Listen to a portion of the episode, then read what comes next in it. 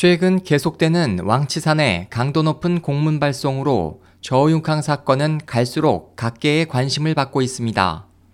며칠 전 중국 정부는 수차례 저우융캉 사건을 논의했고 중국 사법부는 또다시 저우융캉 사건의 최신 정보를 확인했습니다. 중국 신경보의 5일 보도에 따르면 당일 개최한 중국 국무원 기자회견에서 저우융캉 사건의 조사는 어느 단계에 들어갔는가라는 질문에 장수진 중국 사법부 부부장은 현재 중기위가 조사 중에 있으며 사건의 심사 조사 진행은 비교적 길다고 말했습니다.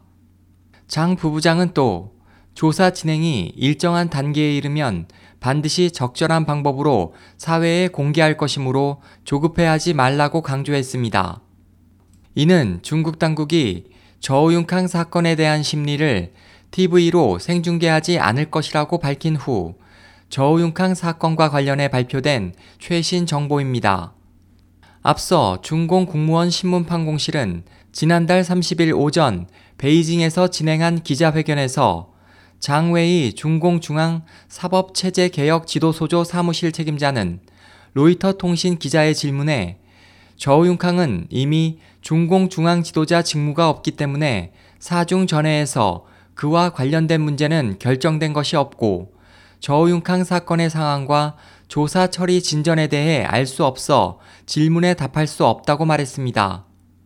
또 대만 중앙사의 30일 보도에 따르면 중공 중앙 대외 연락부는 30일 오후 중공 18기 사중 전회에 대한 뉴스 배경을 브리핑했습니다.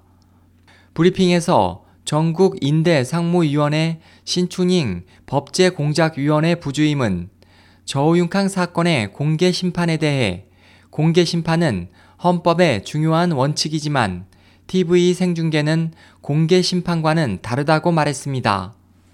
과예저우 중공대외 연락부 부부장도 저우융캉 사건을 언급했습니다.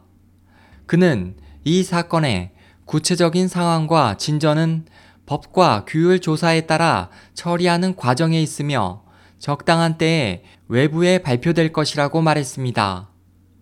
현재 중국 당국이 공개한 정보에 따르면 저우융캉을 공개 심판할 가능성이 매우 크지만 보시라이 사건과 유사하게 처리될 수 있고 TV 생중계는 하지 않을 것으로 보입니다.